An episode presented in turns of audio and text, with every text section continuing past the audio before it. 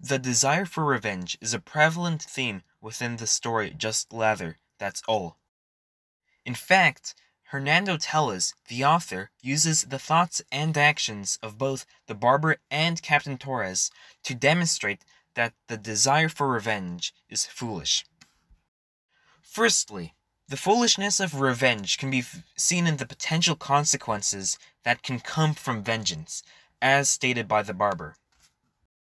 When the barber is having an interior monologue on whether to kill Captain Torres for slaughtering his comrades, he realizes that it's best not to kill him, as it would be foolish on his part.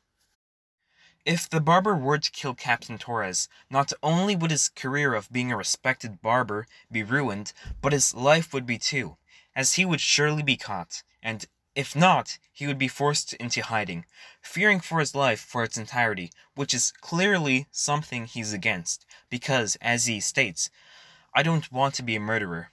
You come to me for a shave, and I perform my work honorably. Additionally, the foolishness of revenge is prevalent in the idea of the barber killing Captain Torres for killing others. When justifying the choice to kill Captain Torres, the barber comes to the conclusion that killing him would, would be justified because he killed his comrades. However, he soon realizes how foolish and hypocritical this choice would be.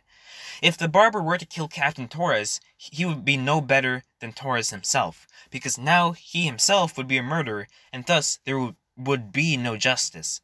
As the barber puts it, others come along and still others, and the first ones kill the second ones, and they the next. And it goes on like this until everything is a sea of blood.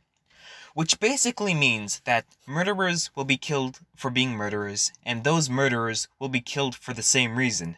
And the cycle of false justice continues.